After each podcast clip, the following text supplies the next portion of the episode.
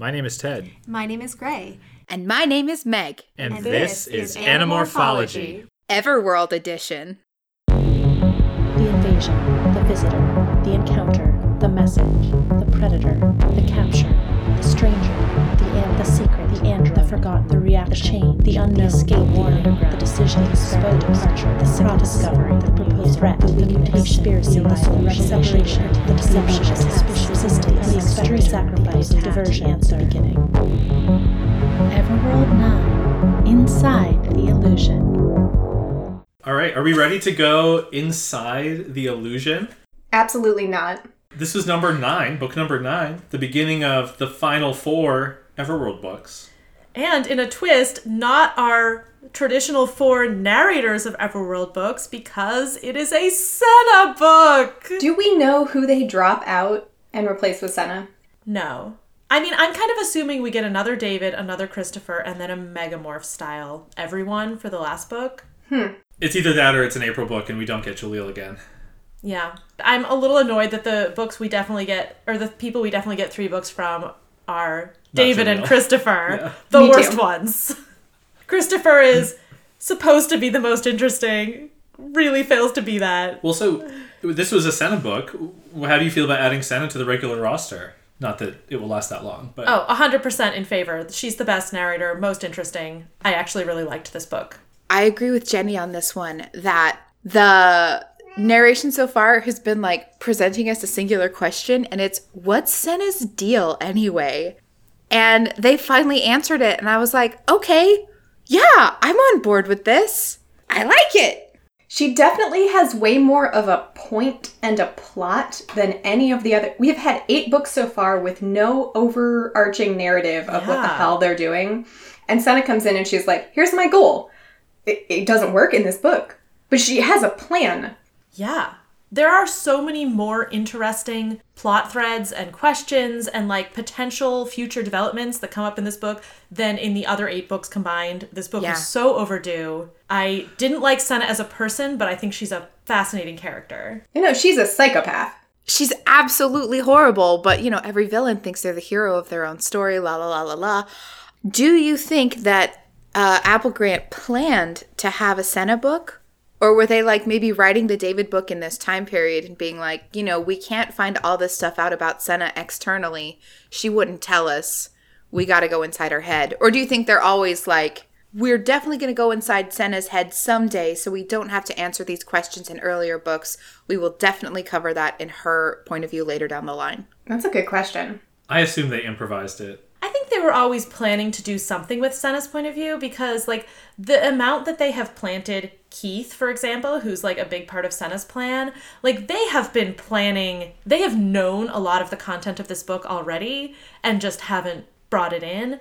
And I don't think they were like, let's try to bring it in with other people's books. Oh, it's not really working. I think they were kind of keeping this in reserve. That's fascinating. I totally don't agree with that. But before we, I want to hear Gray's overall take. Meg and Jenny, generally positive on this book.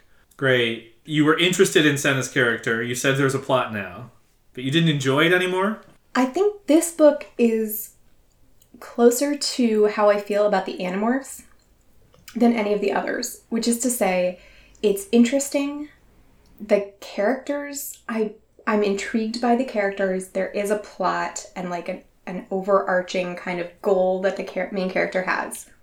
And it falls short and kind of misses the mark in several key areas, many of which are probably due to it being written in the time in which it was written 20 years ago, and some of which are just perhaps blind spots that Applegate has that come through really strongly in this. Hmm. I think I see where you're going with this. But I mean, in general, I do like it better than I have liked many of the others. Yeah, I agree, Gray, that I don't think it's like a 100% great book. Definitely some things I would take issue with. But I think we should maybe talk about what happened in this book, which I just realized I'm supposed to tell you all. Darn it, I never remember. It's makes for great audio. It sure does. Oh, oh man. Okay, all right. So we're in Senna's point of view. It's uh, new narrator, real exciting. She doesn't like anyone, is really concerned about preserving her mystique. At the beginning of the book, before we join the gang in Everworld, we get a flashback of Senna when she is seven, which is older than she was when April told it about when she joined April's family, but retconning, whatever. She's seven, her mom is leaving and leaving her with her father, who she's never met before. And so we get to see this like seven year old be like distressed and confused. And then her mom, her mom is like, it's too dangerous for the two of us to be here together. I'm gonna leave you with your father. He's a good man. And she like whammies Senna's dad to like take Senna in, and then she disappears. Uh, the mom disappears, and Senna grows up with his family. Uh, fast forward, we're here in Everworld. Senna is with the gang. They're walking across the desert towards Egypt. They reach the Nile, and Senna like can sense magic. We learn that she can always do this, um, even in the real world. She can kind of see a glow of magic.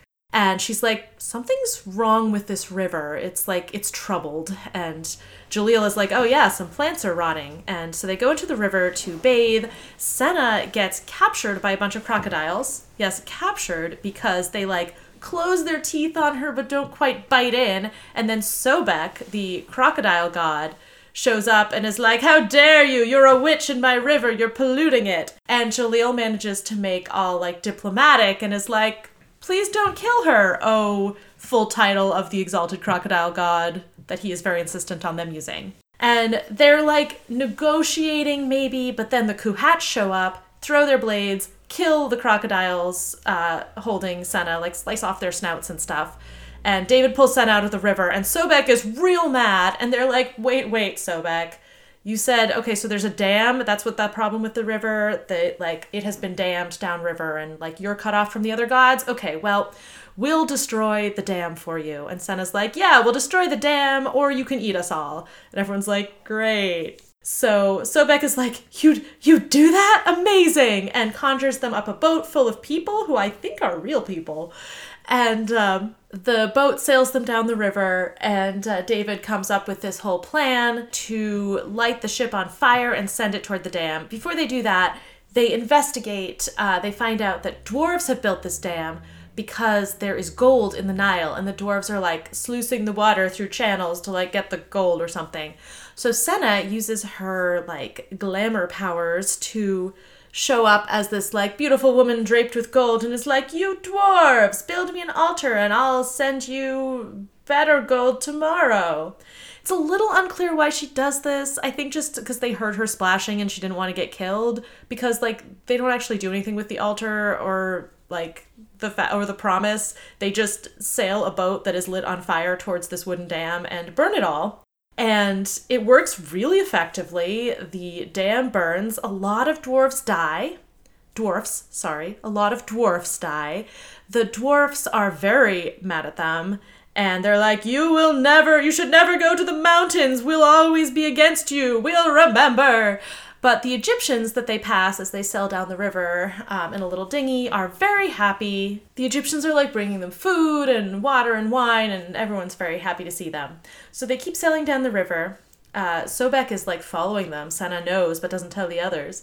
And they see that the left bank of the river is all like people living their lives and there are merchants and storehouses and everything seems to be pretty robust and fine except for maybe the fact that the Nile wasn't flowing. I don't know. They seem to be doing surprisingly well considering the Nile wasn't flowing, but that's not important. The right bank of the river is all the temples, like huge like glorious constructions, but it seems kind of dead. Like there are only like a few lines of like priests and priestesses going by and it really is like a little eerily deserted. So they're all like, well, we should go to the left bank. And Senna's like, no, my mother will be on the right bank. So they go to the right bank and they are greeted by a crowd of like priests. But the priests are being overseen by these three women in like awesome armor holding these like powerful bows. And they realize that the Amazons have taken over the right bank because the Egyptian religion seems to have completely stagnated, much like the Nile when the dam was built.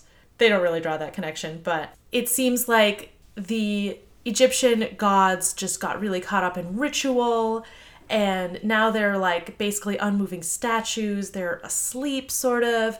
Their acolytes are still very much ritually bound. They're still following all of the things they're supposed to do, but there are no gods exerting power here. And Senna's not sure what this means for like her mom, um, who's supposed to be serving Isis. um, if Isis is kind of gone. So they have been met by these Amazons, and the Amazons are like, all right, we're going to show you to our leader. And so they um, take them to Pretty Little Flower, is the queen of the Amazons. And yeah, Gray's shaking her head. We're to talk about that. She is in the middle of a concert. She is singing R E S P E C T. And Senna's like, okay, so my mom is here. uh, because she knows her mom was really into this music, and who the heck else has been bringing the music of 20th century America to the Amazons? So, uh, Pretty Little Flower greets them and is like, oh, this one's a witch, and doesn't seem afraid. And it turns out it's because she has Senna's mom serving her. And so Senna encounters her mom face to face, and she hasn't been sure how this would go. Like, ends up being like kind of not what she expected. It's like really stilted, and her mom isn't like really greeting her emotionally. And uh, she learns that her mom has become uh, like priestess of this like new religion of like these goddesses of rock and roll, basically, of soul, of like you know these musical genres that she is a fan of and has been teaching to the amazons as like sort of a, a woman empowerment goddess religion thing. And she's like this is my chance senna. Don't blow this for me. And senna's like um we need you to open this door for the Coo-Hatch. And her mom's like no and she also learns like she's like why did you abandon me that sucked? And her mom's like i wanted to give you a chance for normal life. Like tom is a good man. I'm sure you have your own car and stuff right?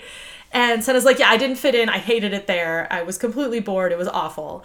And her mom's like yeah well it was really like hard for me. I was poor and i didn't have a job. And senna realizes that like her mom was like kind of weak and afraid and that senna was an inconvenience. And so she ends up feeling kind of worse about the whole thing. Uh, she goes back and joins the others, and uh, Christopher gets taken to be the cuddle lamb of Pretty Little Flower. And the others come up with a plan because Pretty Little Flower is very scared of the witches, especially now that she knows that Senna is her mother's daughter. Do we even get her mom's name? Annika, Annika. right? Yeah. She learns that that they're related, and she's like, okay, they might team up against me, so she has them really heavily guarded and they're all like, "How can we get out of this?" And uh, Jalil's like, "Sobek, I bet he's still around." And Senna's like, "How did he know?" And they come up with a plan where Senna sneaks out disguised as a rat because she can shapeshift pretty easily in Everworld, and goes and tells Sobek, like, "These Amazons have taken over. You have to take Egypt back and wake the other gods." Unless you don't want to wake the other gods and you want to be the only god of Egypt, and Sobek is like drooling with desire for power so she's like, okay, here's what you do. You have your crocodiles come and attack these Amazons. There are only like 30 of them. You can do this. So she's like, great, this is going according to plan. And then she turns around and realizes her mom is there. And her mom's like, I'm so sorry, Senna. I had to do it. And Senna feels a new power and realizes that Merlin is there. Her mom called Merlin to take Senna away.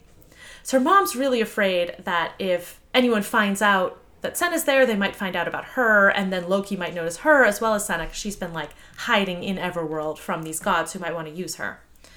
So Merlin is there, and he's way more powerful than Senna. Senna like can't escape, but then Christopher comes by, and she's like, Christopher, kill my mother, and she like uses her power to make Christopher jerk, and then Merlin starts controlling him, and Senna then gets free far enough to shout for the Amazons to come because Merlin is trying to kill Christopher, and um, he also she also accuses him of raping her, and um, the Amazons all come, and Merlin ends up being like overpowered because there are too many people he's trying to control. Senna manages to um, break away, runs into a temple, and travels back to the real world, uh, which she did want at one point earlier in the book. It was like when they were on the boat or something.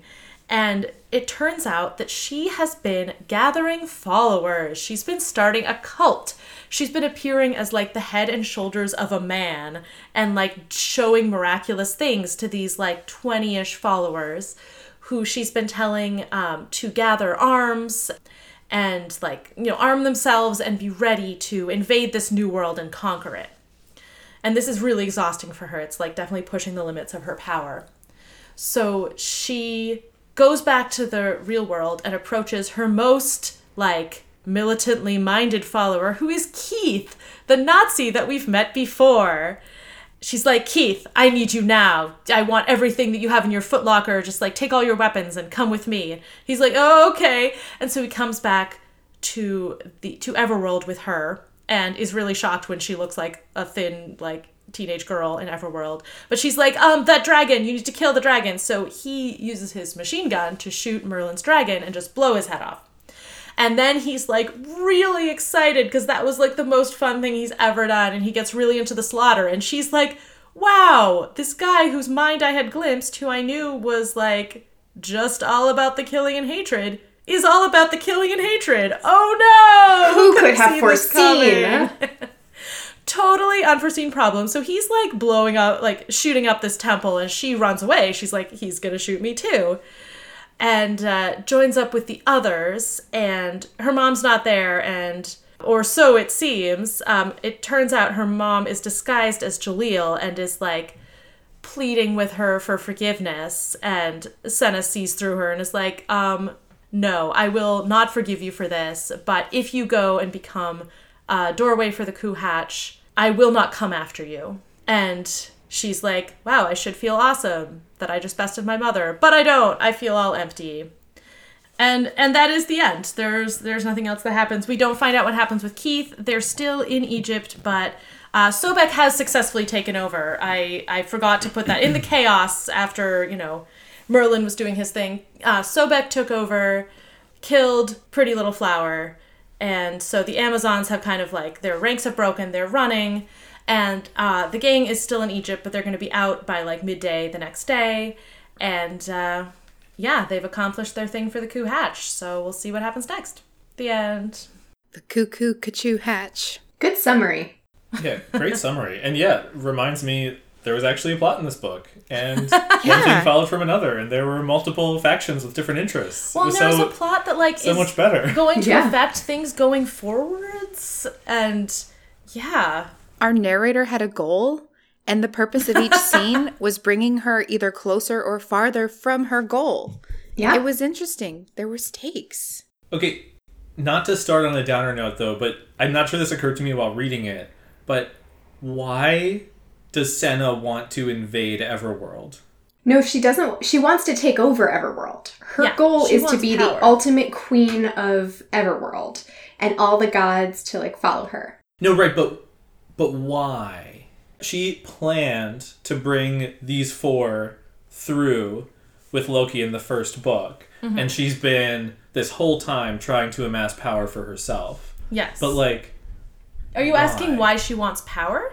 yeah, or like not why she wants power because I guess that's she's kind of like monomaniacal. She wants power. Yeah. Right, but like, why not be a witch who rules Everworld? Like, until she went to Everworld, she didn't know how, like, awesome magic was. So, like, how much of this plan has she developed since coming to Everworld, and how much was like, I'm, you know, I'm going straight to the top, and I'm this is the first Rube Goldberg thing that I'm doing. I think a huge amount of her self worth and how she like emotionally survived being dropped off in this family is she set herself apart because of her magic.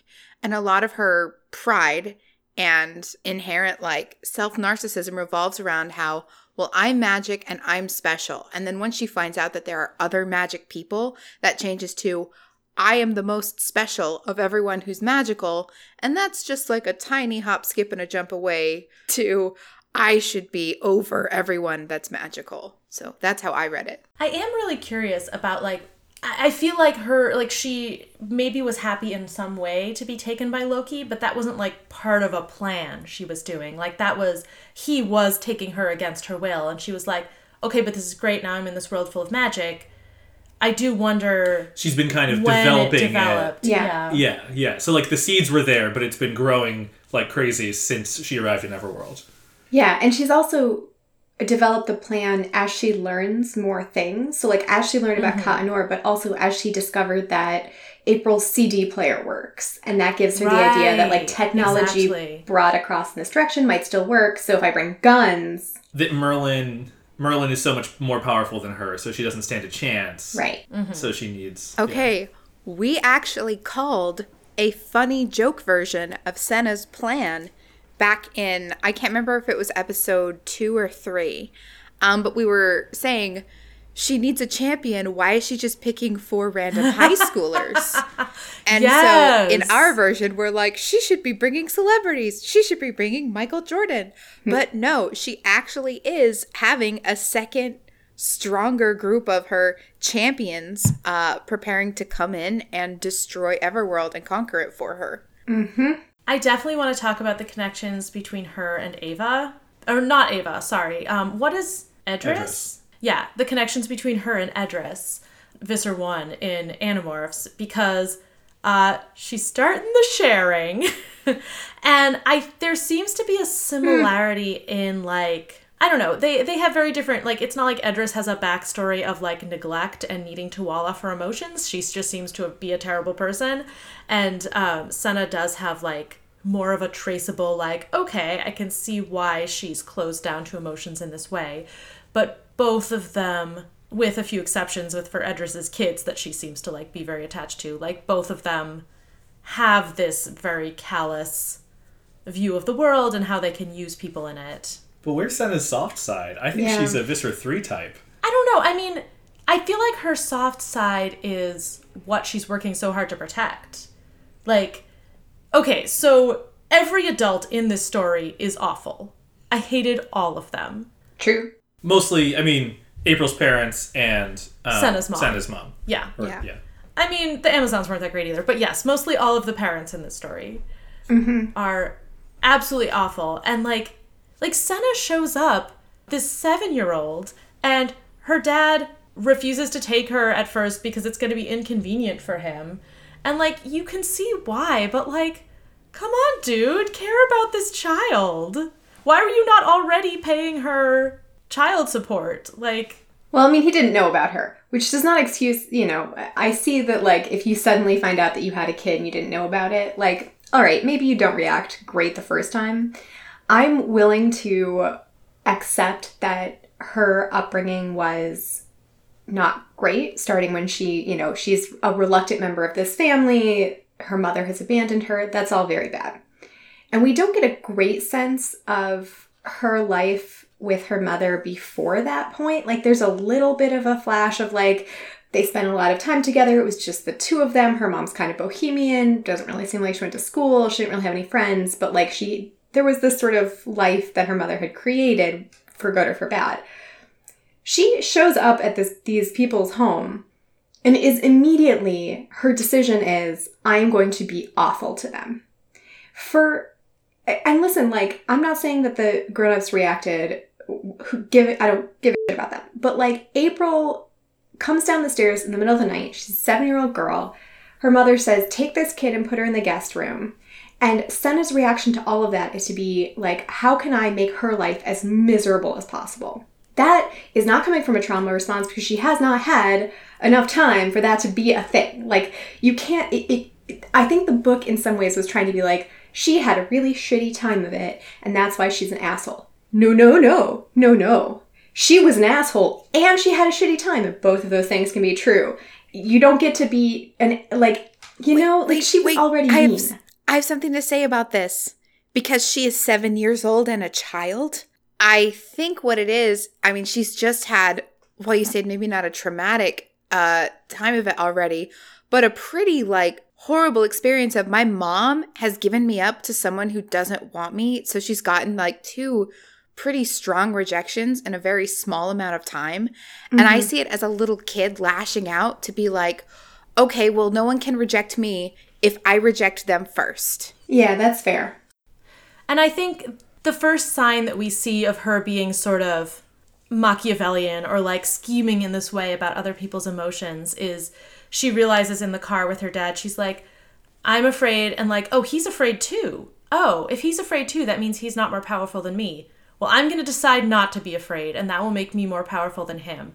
And like, yeah, like, I feel like you do have to have a certain mindset to like be able to think that way at seven, but also, I can also completely, like Meg was saying, Yeah. I can see how that would be a protective response of like, this man with me doesn't want me.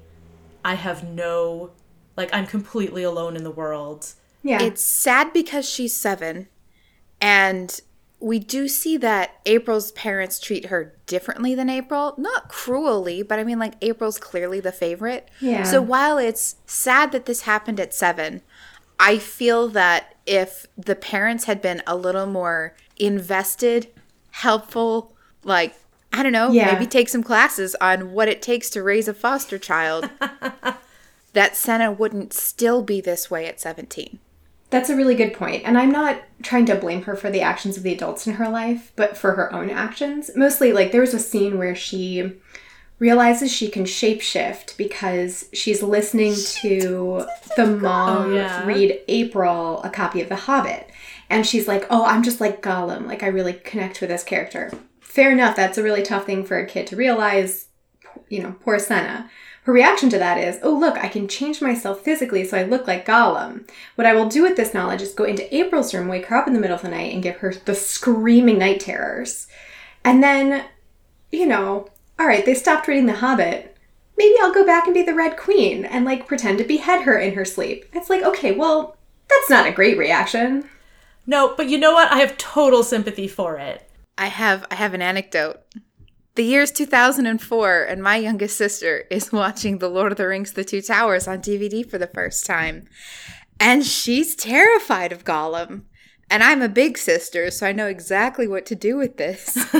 is I wait till after she's gone to bed and it's, you know, lights out, everything's dark in the house, and I slowly push open her creaky door and go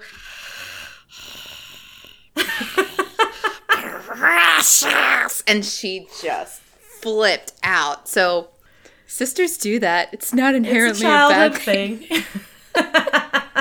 so, I mean, I think that's a great anecdote for illustrating that kids are sometimes just really mean to each other and it's just a kid thing. But like I, I feel like the thing where it's like the parents weren't cruel. No, they were cruel to her. Like they were not overtly cruel, but like they this whole thing, I have absolutely no sympathy for this mother. She is a grown adult. So Yeah. she found out that her husband cheated on her. You do not take that out on the seven year old who just No. landed in your lap.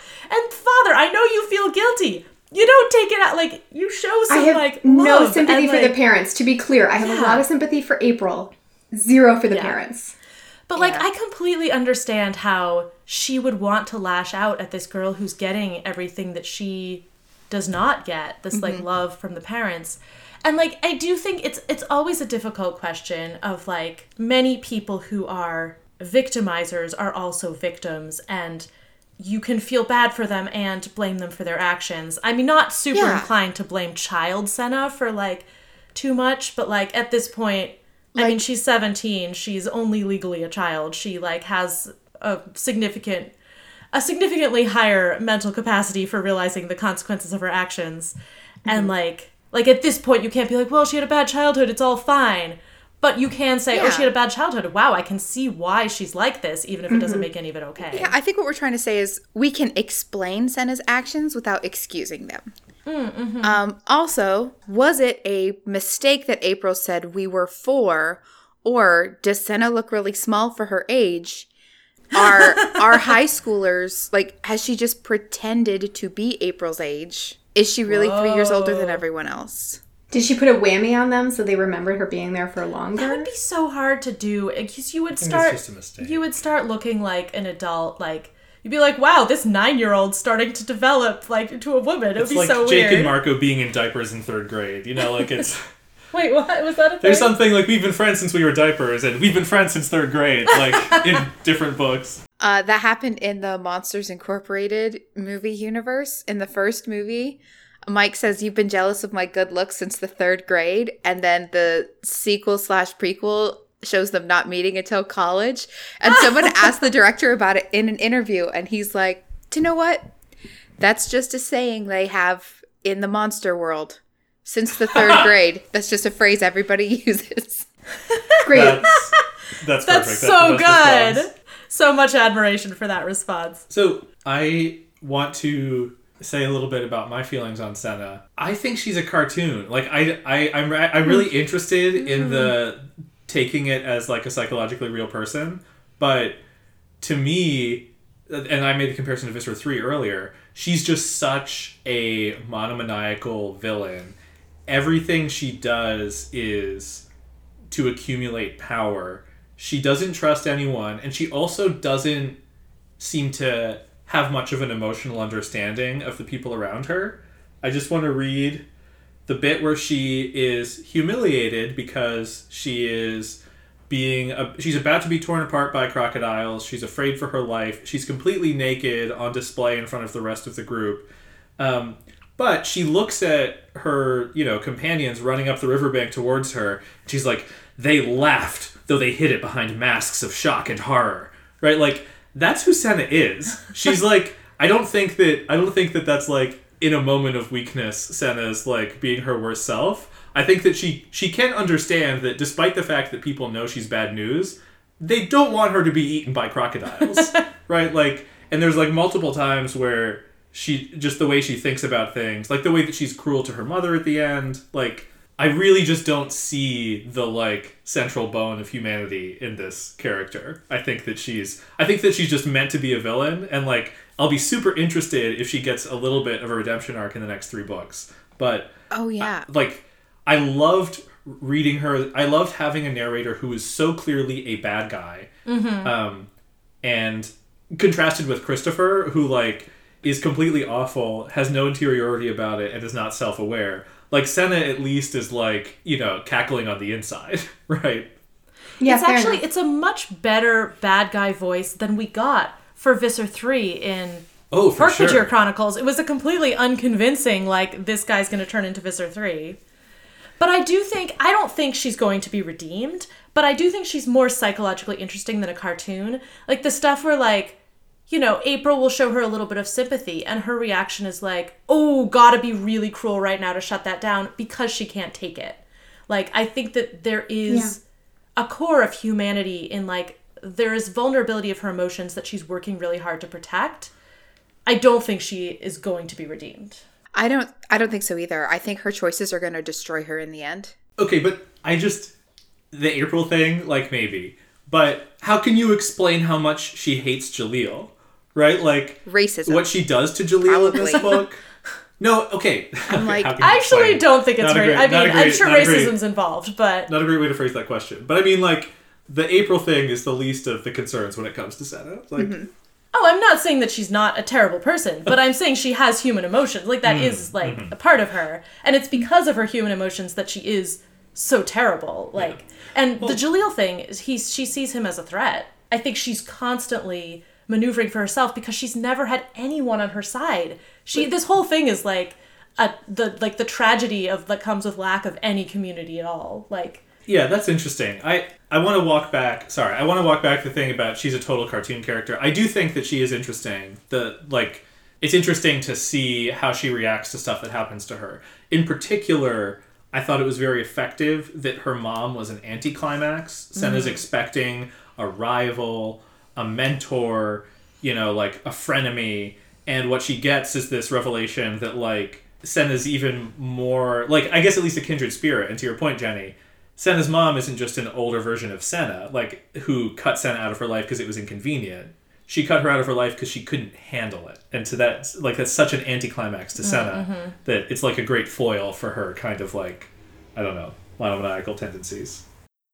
the stuff with Jalil is actually really interesting to me because back in book three, when we had met everyone, I think, except Jalil, we were trying to theorize why Senna would have brought him. Mm-hmm. And we said that it's perhaps he has a connection to Everworld outside of what Senna has. I was really interested that she was she brought him because she thought she would have power over him because of his obsessive compulsive disorder. And to her surprise, he didn't have it in Everworld. And now we didn't get an explanation for that, but do you think we're going to get an explanation for that? I would like to see it. Or is it I just think yes. probably not. what I a lucky think we are. coincidence? I think we haven't had the slow falling and boats from the first book explained. Oh, okay, good point. Oh, point. she saw someone. She There's mentioned like someone in The the, Watcher void. in the yeah. Void. yeah, the our Ellimist style character that mm-hmm, mm-hmm. that Christopher also passed. And isn't there a bit of a time difference between when you leave Everworld and when you wake up back home and vice versa? Mm-hmm. Mm-hmm. Is mm-hmm. it possible that our kids are interacting and talking with the Watcher in between and they just currently don't remember it? And there will be a point in the story where we get Oh, to that would be remember our crossover between times? It'll be like the final I- power up we all need as we go into the final battle. I just want you to all know that is going to be all of my Ellimist rants from the Animorphs rolled up into one Everworld rant, if that's what happens with the Watcher in the Void. I mean, I think also if they're talking to the Watcher in the Void, they're probably talking to it in Z space. So. Gray walks out of the podcast. She's never I'm seen out. again. That's actually I love that idea, but Yeah. Apple Grant would never be able to keep track of They all might. those, those times. No. I don't think it's really. I, I do. I do think I take back the thing where we're not going to get it explained. I think that Senna's theory that there's someone who is protecting Jalil could actually be true. I think you're right, Ted. Because the falling hasn't been explained. And Senna's overwrought chess metaphor, another great like this is how she thinks and sees herself as a cool villain, but it's actually kind of pathetic where she's like, Am I just a pawn on someone else's chessboard? But hey, Senna, if you make it all the way to the other side, you get a power up. So Mm-hmm. But that's why she can't let David survive because he is her pawn. But if he makes it across, he'll become a queen. He wouldn't like that word, but it's true. Shut up. So Senna is also like the Senna Jalil thing.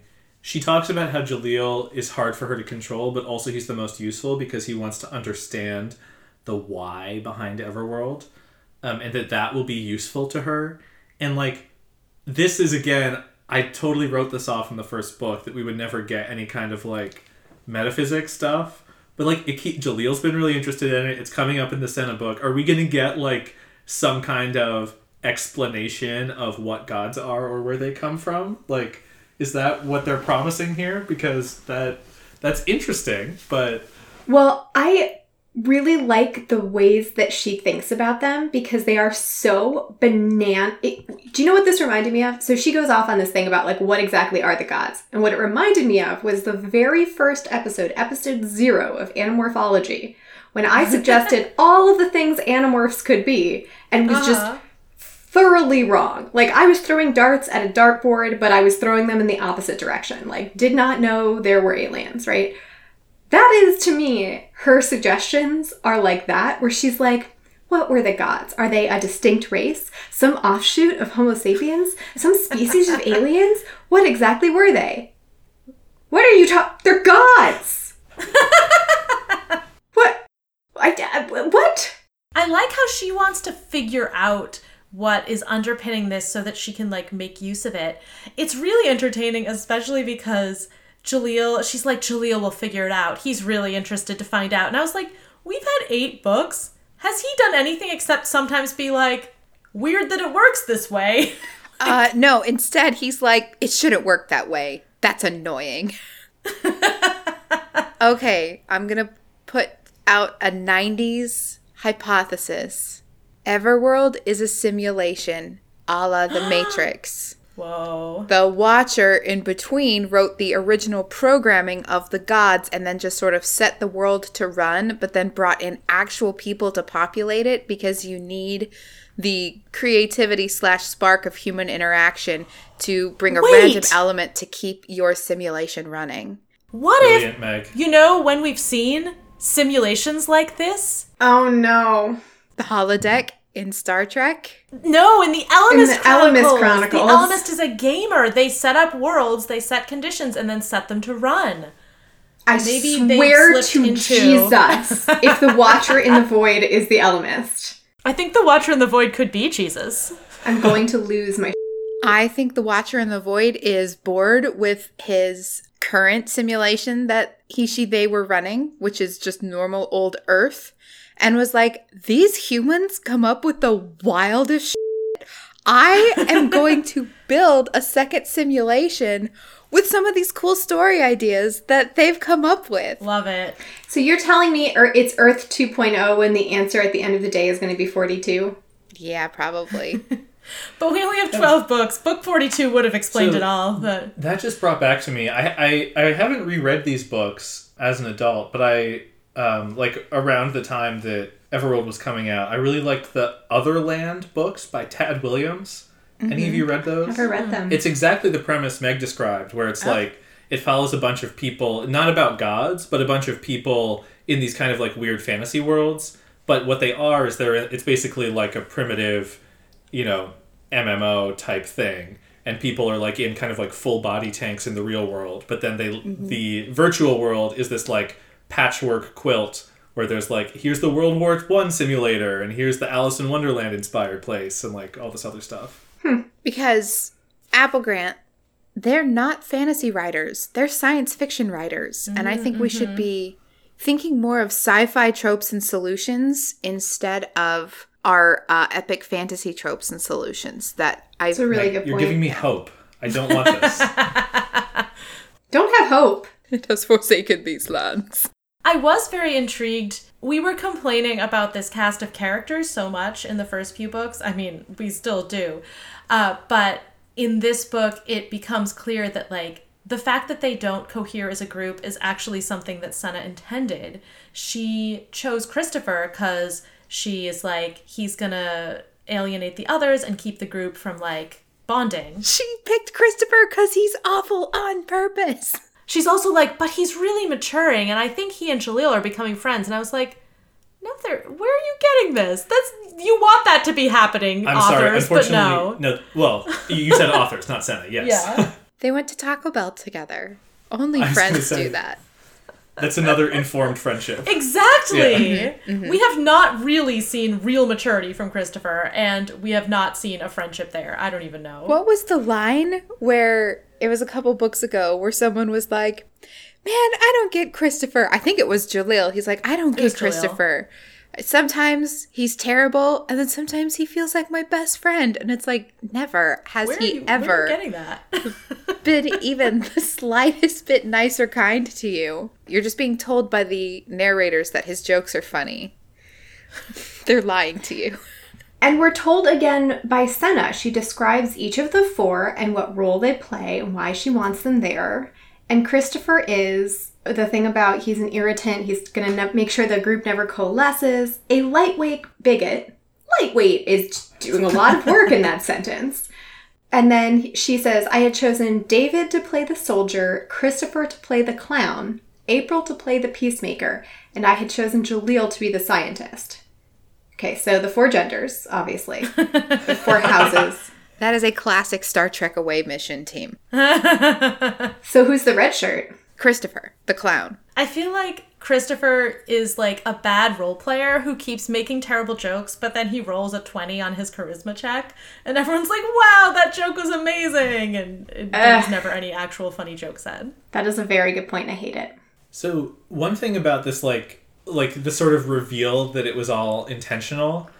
I want to pitch you guys another Everworld What If, which Okay. is we get the the first cycle of books as as normal. Maybe maybe it goes something you know like I don't know. We can skip like the hell stuff and maybe the Aztecs. You know, like we could compress it so that you at least get to Greece by book 4 mm, Like do mm-hmm. something like that. And then book 5 is Senna, but unlike as written where Senna is obviously bad news from like book 2 on, right? Like maybe Oh, I think yeah. there was there was some ambiguity is Senna a good guy or bad not news. But she's she's clearly evil like as presented in the book. Uh-huh. no one is convinced by her. But imagine if all these kids were having trouble getting along and like senna's mysterious but she's not transparently evil and she's like no you guys have to help me. We'll get out of this together. Rather than just being awful to you and kind of like cocky all the time she's like leading them on like we just have to get to my mother then that'll be enough power to get home. I can't do it myself, even though they say that I can. You know, like if she just had a little more nuance, and then in book five we find find out she is like this, that would be such a That would be good really cool. twist. It'd be like, oh, Senna, she seemed like okay, but like a little a little troubled. Actually, she's been this evil manipulator the whole time. That would have been amazing. That would have been great. Agreed. Yeah, if she were a successful manipulator instead of just like an ice queen character. Of course, then it might have been too confusing to have both her and April as potentially nice people, and they're both women. They're like the same person. It's okay. We can now blame April's mother for creating that Madonna horror dynamic between her daughters. There was there was some line where Senna talks about that. that Yeah, yeah. Uh, I wanted to Man. I want to jump on your what if. And because, you know, you're right, we can't have two women who are nice. What if we had cast April as the initial villain? That, you know, like a bit of a star of the school play, mean girls kind of character.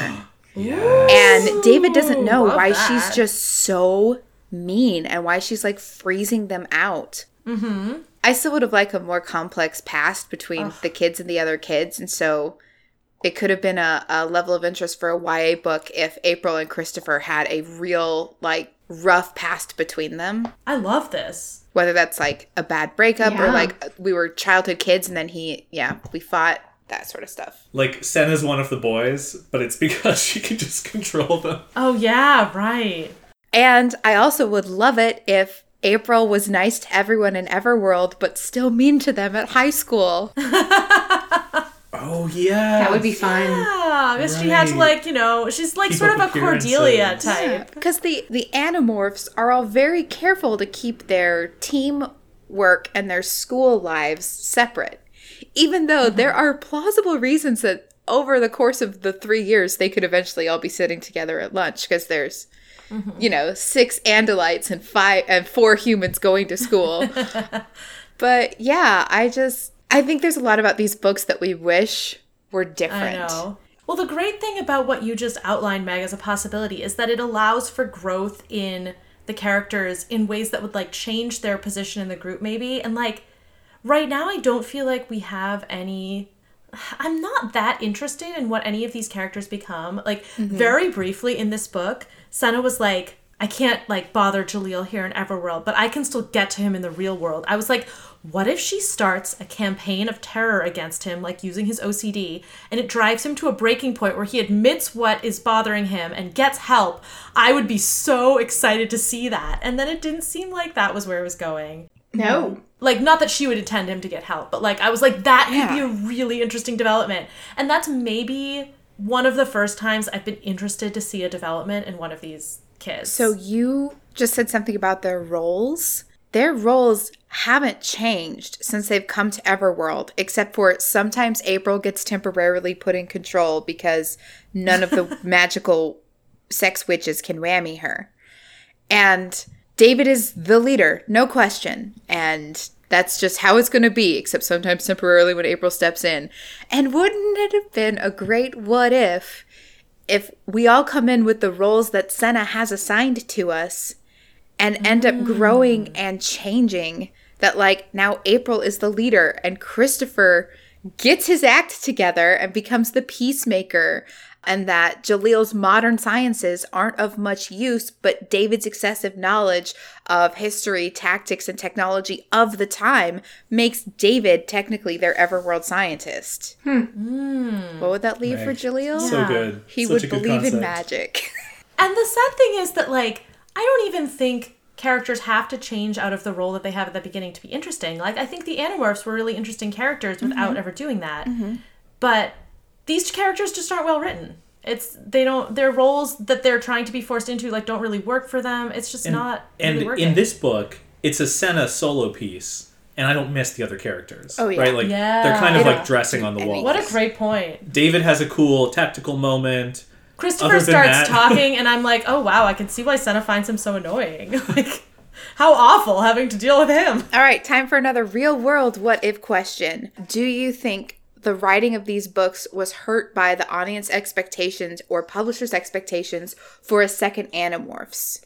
Which, as you said, clearly defines everyone's roles at the beginning and keep our characters' group dynamics pretty consistent most of the way through until Cassie's character got assassinated. I don't think so. I think the these books were hurt by the complete lack of a clear premise from the beginning. Mm-hmm. I think that having roles for the characters is like often a good way to approach a cast of characters. I don't think that that is what hampered them. It's possible they were trying to contrast to create a contrast with the Animorphs Yeah. group, and that hurt them. I think that it was exactly what you just said, and the thing that led them astray was what if instead of sci fi we did fantasy? What if instead of middle grade we did YA? Mm-hmm. And then all of their like cha- choices to change it up, like the characters hate each other and they're really racist and sexist sometimes. And well, there's lore, right? Like Animorphs has a little bit of lore, but it's mostly like explained in the first chapter of every book. This is mm-hmm. like there are mysteries, right? There Yeah. turns out they're not that good at pulling this stuff off. The mystery box thing, that's Um, much their so, strength. We'll so see. slightly awkward transition, but um, let's talk about something that Apple Grant is very consistent in, which is um, Aliens. a no. We'll get we'll get there. A really really problematic understanding of the mentally ill. Thank you. Oh my gosh! I'll, I'll say a little Yep. bit and tee it up for you, Gray, because I I know that you're uh, Mad about it? mad about it. Uh, so again, this was the other thing that's like when Senna does this, it's unredeemable. She's basically she's basically worse than any given Yeerk because the way that her magic apparently works is she has a like detector that lets her read people's minds in the real world and she can find people who are quote unquote crazy enough that they- mm-hmm. they're not as tied to reality in like a metaphysical way and that means that she can possess them and control them like Yeerks do with their hosts. And just all of the you know all the language that she uses to describe the minds of these people and just the kind of like the big picture assumption that this is a category of people that exist and that their main defining trait is that they are listening to voices in their heads and believe in gods you know egyptian gods or whatever like it sucks it's very like the oatmeal book and animorphs and a bunch of the mm-hmm. other i don't know it's an apple grant blind spot for sure Yeah, and it it sucks. I mean, the the as Ted described, you know, what she does is she finds somebody whose mind is vulnerable to her and then takes them over. And where she looks for those people are homeless shelters in the Chicago area. And her introduction when she enters the brain of this man is to say, I'm with the CIA and I'm taking over your mind. And there and then makes him by by possessing him, makes him go stand outside of Jalil's home at his home until the police come to take him away. And there are a couple of other things that happen in the process of that. One, she describes a homeless shelter and a halfway house as being the same and full of people with the same level of mental illness, and that those people, because they are crazies, please see my air quotes, that is what she says, that they are therefore not just vulnerable, but she is within her rights to briefly take them over and use them for her own purposes. And her purposes in this particular case, as Ted mentioned, are to scare Jalil by showing him, according to her, a picture of his future as a crazy. Again, her words. She says, I liked the crazies. I had liked Jalil for his craziness. There's also a, there's just a lot going on in one very short scene where Apple Grant manages to, for example, confuse the level of mental illness that is OCD, schizophrenia, dissociative identity disorder, addiction, which is its own separate thing. And not only does do all of those different aspects of mental health fall under the umbrella of craziness, the approach seems to be that medical science is not equipped to handle them. They talk about, she says something about a ha- just a handful of pills. I already took my pills. You can't. I'm not crazy anymore. I took my pills. Pills are are gonna somehow. There's like some weird aspect of this where like she calls it the dark magic of science is like the equivalent to her kind of magic, which is like it's it's up. And there's also a whole thing about addiction that runs through this series in kind of a weird way. And in this book, it's Senna talking about alcoholism and kind of pushing Christopher to follow the his perhaps addictive temperament to become more towards being an alcoholic. Like she she tries to like mind whammy him to drink more even when he doesn't want to. He call she calls him an alcoholic. It's one of the first things she says about him. There's like a whole thing in the middle where he's drinking too much and she's pushing him to do it. And then there's this bit about the halfway house is the same as the homeless shelter, and everybody in all of those places equally crazy. And I could push Jalil to going so far into his obsessive compulsive disorder that he thinks of himself as a schizophrenic homeless man standing on his yard yelling. And that is all as a whole so uncompassionate and up I, I don't understand why it's in there. It just, it doesn't, I don't understand it. I don't understand how they can have such an empathetic approach to so many things. And then they hit a wall when it comes to homelessness, addiction problems, and mental health. And that they can just be like, all of that, those are not people. And I don't have to treat them with empathy. And I just, it takes me aback every time. And this one was just particularly particularly bad. Yeah. I I feel like I feel like it's in there to show how terrible Senna is, but what's terrible isn't supposed to be how she's treating the man, I don't think. It's supposed to be how she's treating Jalil. And like there does seem to be this divide between like, you know, normal people who are okay and homeless people who are just like to- like you said Gray just like totally dehumanized. And the idea she's scaring Jalil with is you might cross over that line. And that is what I feel like they haven't examined in themselves. Mm-hmm. as like oh no those people are still people. Their lives are not empty wastelands. This is a completely cliche caricature of a homeless person. This is not what homelessness is. Yeah Exactly. And there's there's a line earlier in the books, I don't remember which one, where wasn't it something like it was probably they probably said craziness, but mental illness is the limit of friendship or something like that. Oh yeah. Where like as soon as you have a mental illness, your friends will abandon you and you will be left alone and worthless. And that's comes through very clearly. And it actually reminds me a little bit of the you know the first book in the Animorphs. There's a homeless man who is killed. He's the first yeah. victim that we see, and it's never commented on. It's never commented on because these people don't seem because Apple Grant seems to think that that homeless populations don't have worth.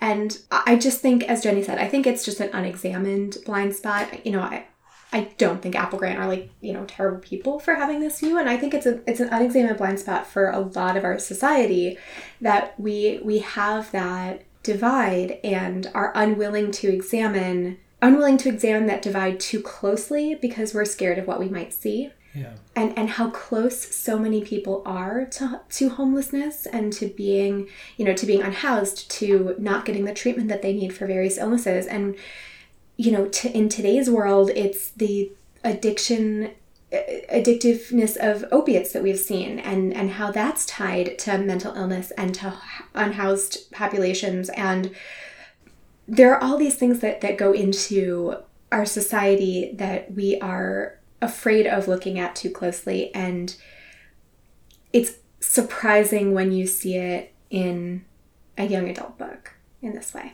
I feel like Apple Grant their their treatment of of homeless people, the mentally ill, like feels a little bit I mean connected of course, but a little bit separate from Senna's fear of what might happen to her if she told people about the magic thing. Mm. I feel like they do seem to recognize the way that our medical system often fails those with mental illness or in this case perception of magic that I guess would not be mentally ill because she's seeing real things. Um, but like her fear of like I is that I think that's when she talks about like the dark magic of science or whatever that like she would be misdiagnosed, she would be treated really poorly. Like that mm. is that is probably accurate. Like I think that oftentimes, especially 20 years ago, um, still today, like our medical system does not do a great job of correctly diagnosing people with mental illness, and especially when those people are a- any type of marginalized population. They don't really get into that, but like that that that felt like more like what they were getting at with the, mm. the dark magic of science bit. So, but it is funny that they can recognize the way in which the system can mistreat people with mental illness, but they don't seem to have developed a more nuanced view of what that mental illness can look like or how it can mm-hmm. interact with people's humanity, So etc. Yeah, I, I, I agree. I, that was so well said, and I think it's it's making me think of a couple of other things that are like I feel a little more speculative, but are like connections that I want to try to make. So one is this kind of like the divide that you described between like people and like it, eh, not people or like someone who's like too far gone. It strikes me that the way that they talk about Keith, who is portray- portrayed in previous books as like a white supremacist, is here like not retconned, but like taken to the like, oh, what's bad about Keith is that he's so uniquely quote unquote crazy. And not his ideology, which is very powerful and is a threat to Jalil, whether or not Keith is like an individual quote unquote crazy person. It, rem- it makes me think that again in the in the 90s or early 2000s it was like oh well you know like people disagree in politics or whatever but like at least we're not nazis ha ha ha right? Like those people like we can laugh that off because that's such a hmm. relic of the past. It seems like the same kind of dismissive attitude. And the other thing that the other connection i want to try to make is one of the things that senna says that is so so messed up she thinks about being a witch and she says, In another time, I would have been persecuted, but at least I wouldn't have been bored. Which, it's like the most like Gen Z or maybe old millennial kind of like, oh, you know, everyone's got it made, and it's just like our boring desk jobs keeping us down, man. Do you mean Gen X? what did I say? Gen Z? Shoot! I was thinking Gen X. Oh no. I was Okay. gonna ask the same thing. I don't know if you'll be able to edit this in. That's fine. Wait, okay. Can you just edit in? Can you just edit in me saying X like that? You just put it in. It'll, I'm sure it'll fit perfectly. oh, Oh no. Yeah, but like this Gen X thing of like, oh yeah, yeah, oh no one, everyone has it so easy because it's the year 2000 and we all have the email and you know like there's no problems in the world. Like, oh sure, there's like poverty or whatever, but who cares, right? Like But Bill war Gates is is working on over and that. blah blah blah, right? Like it. I don't know.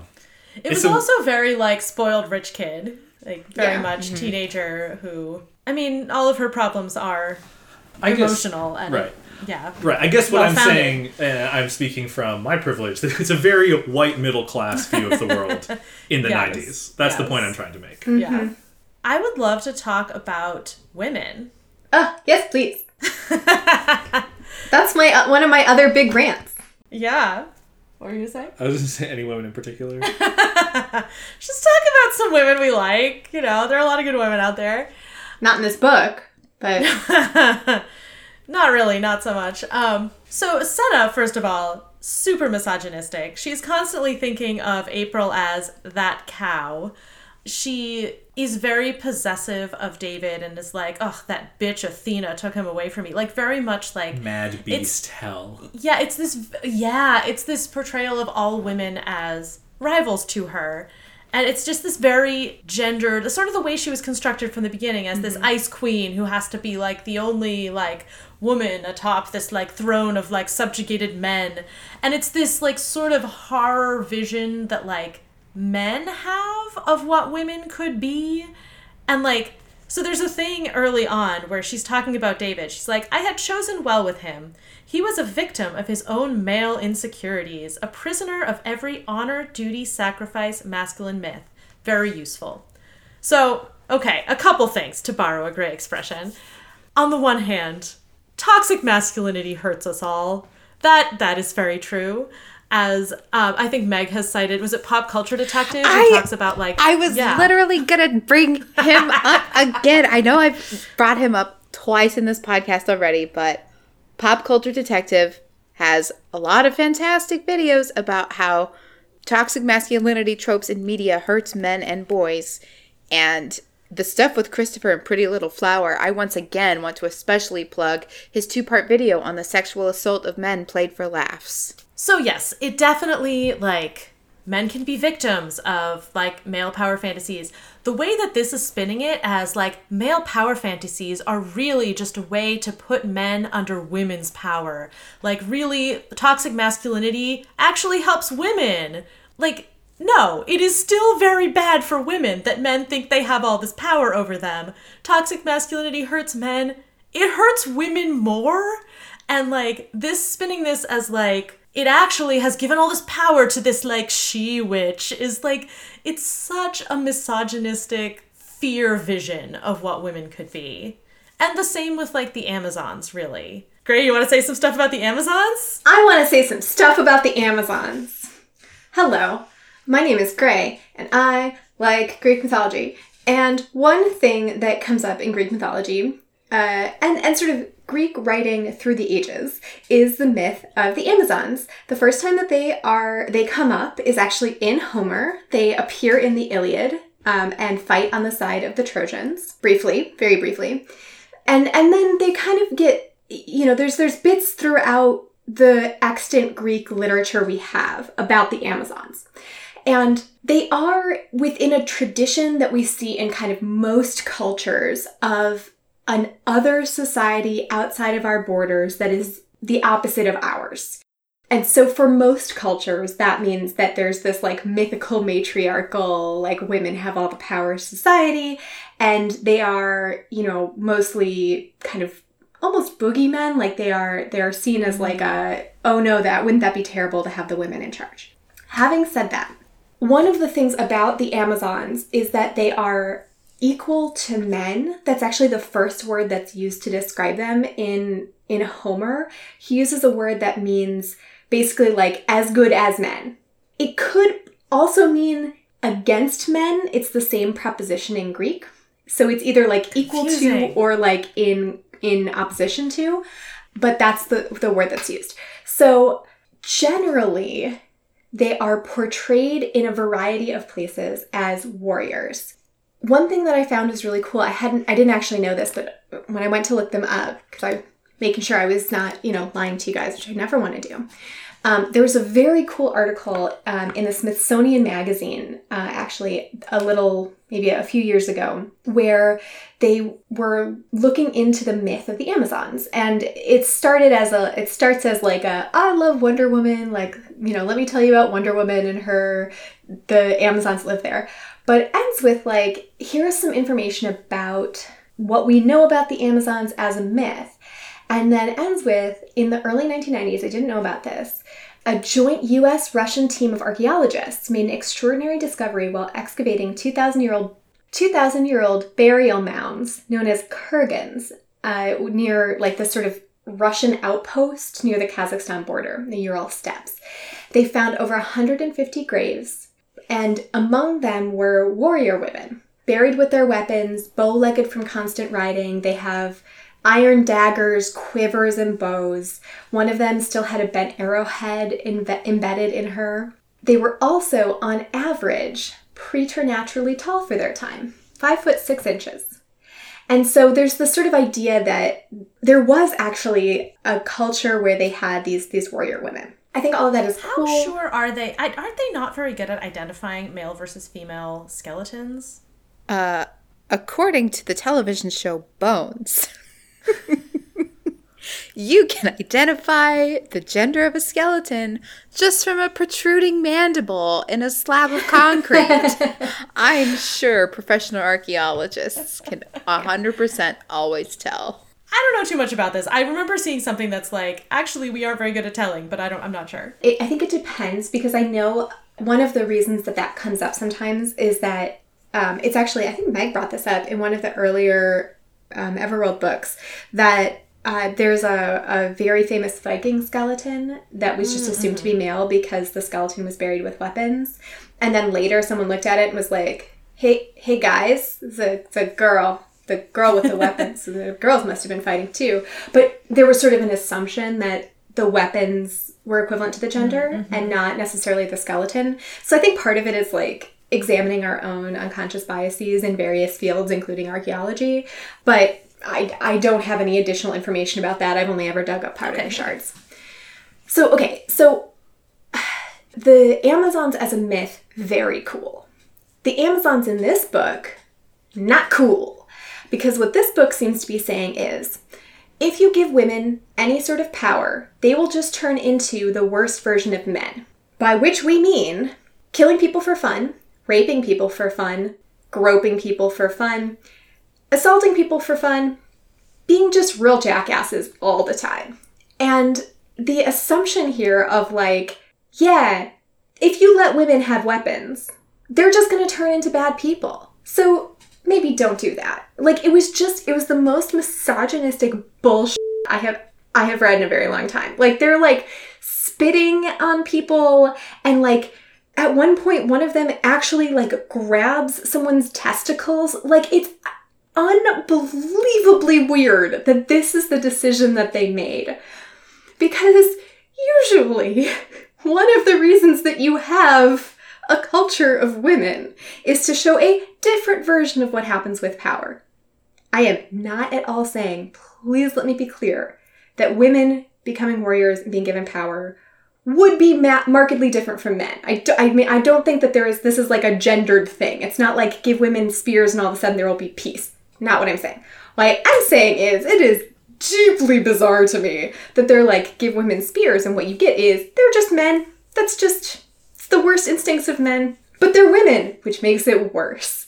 And then I, just, it was such a weird way to portray the Amazons in what otherwise might have been pretty cool. Like, they showed up, they're nomadic. We were pretty sure that the Scythians were like nomadic, you know, warrior women. That's awesome. They're going from place to place, they're learning, they're changing, they're being real humans. Like, that is very cool stuff. And then instead, what you do with that is they're terrible? Why? Such a wasted opportunity, I thought. I feel they made this decision to balance out like a one to one ratio of what they did with the Vikings at the beginning. that like Vikings equal Amazons, where the Vikings are men and like this, and the Amazons are women and like this. Huh. That I didn't, besides the names, I didn't see any behavioral differences between. You know, the Vikings loved the modern, quote, modern day songs Yeah. we brought in, and the Amazons loved the modern day songs that Senna's mom brought hmm. in. And they are all about conquering and, you know, going up against all of these other cultures. And hmm.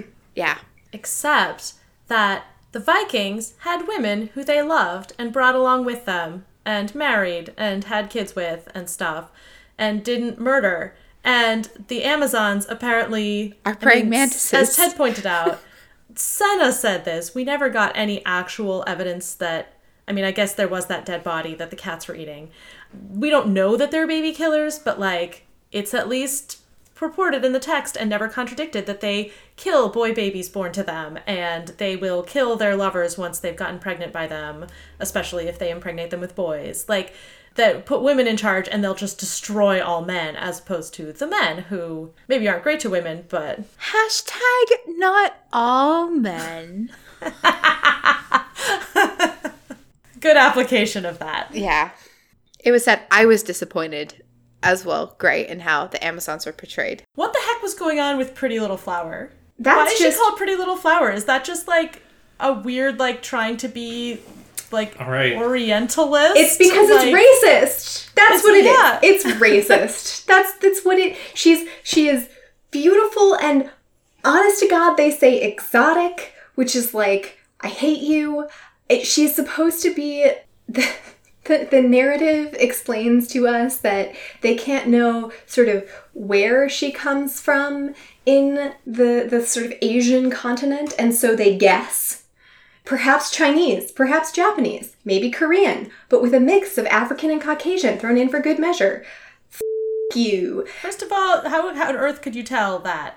What are you talking about? Also, then also has blue eyes, skin the color of a lion's mane, hair that was straight full and jet black, and then they called the so she's some sort of like, you know, from from Asia somewhere. And so what they went did with that is that they called her Pretty Little Flower, and I was like, "F- you racist. What is this, I the flower you. drum song? Like, Just Everworld's next top model. I won't defend this decision, but I googled this and I thought it was funny. I was like, please, please, Applegate, let this be a reference to something. I can confirm that there is a metal band formed in Texas in 1999 called Pretty Little Flower. why, why would they be referencing that? I They've rebranded to they PLF are. since. uh, no, it's terrible. Well, my other thought, as soon as I saw her, was like, what What are the odds that we're going to get any kind of like East Asian mythology represented in these books at all? It's pathetic. Do you really want to see them try to do East Asian though? Well, no, I, No, especially I- I- not after yeah. what they did with the Egyptian gods. Because, like, I actually do really like, on a plot level, the dynamic of the Egyptian gods have gone to sleep because of all this ritual stuff, and that's kind of Mm-hmm, like horrifying in a neat way. And then the Amazons as this nomadic incursion, like that's that's fun world building stuff. But I actually think like this whole idea of like the Egyptian gods are fluid, more fluid than like Western gods. Like it's it's built on these really Wait, weren't they also more rigid? How is this? What? The the rituals are more rigid. What they say I quoted this whole paragraph in my notes, so I'm gonna read it to you. The Egyptian gods were not the mm. Greeks. The Greeks wrote stories with a Western sensibility. They could be odd, but the Greek myths could be understood in linear fashion, A to B to C. The Egyptians were less direct. Each god had a dozen faces, a dozen forms, a dozen attributes, often weirdly mismatched. Or at least, that was the story deciphered from a millennium's worth of hieroglyphics a couple things. Oh, one. It was more than there are millennium. 4,000 years of Egyptian history, culture, and mythology that incorporates a number of different actual land areas. So yeah, it changes because sometimes there's an upper and a lower, and sometimes there isn't. It's a completely different country that we, in our Western sensibilities, have gr- grouped together as like that one area in Africa that we know anything about. So we're just gonna call it Egypt first of all. And second of all, I'm sorry, the Greeks wrote stories with a Western sensibility. Okay, where do you think the Western sensibility came from? If you had to guess, It was discovered by uh, Campbell for the hero's journey. they- That is where it came the- from. The Greeks wrote. The Greeks were the origin of most of our Western sensibilities. if our origin story had been Egypt, we would be like, look at these weird ass Greeks with their linear stories. What the hell is up with that? Why don't they have gods that adjust over time to, you know, for our culture? And also, just as a side note, the Greeks were around as a cultural force in the Mediterranean for like a thousand years, right? Homer is 800 BCE, and then we go to, you know, sometime in the first century where they're like really a big force in our cultural history, right? So, first of all, that is a quarter of the time that the Egyptians, what we're calling the Egyptians, were around. First of all. So, so okay. And then, second of all, they fing do.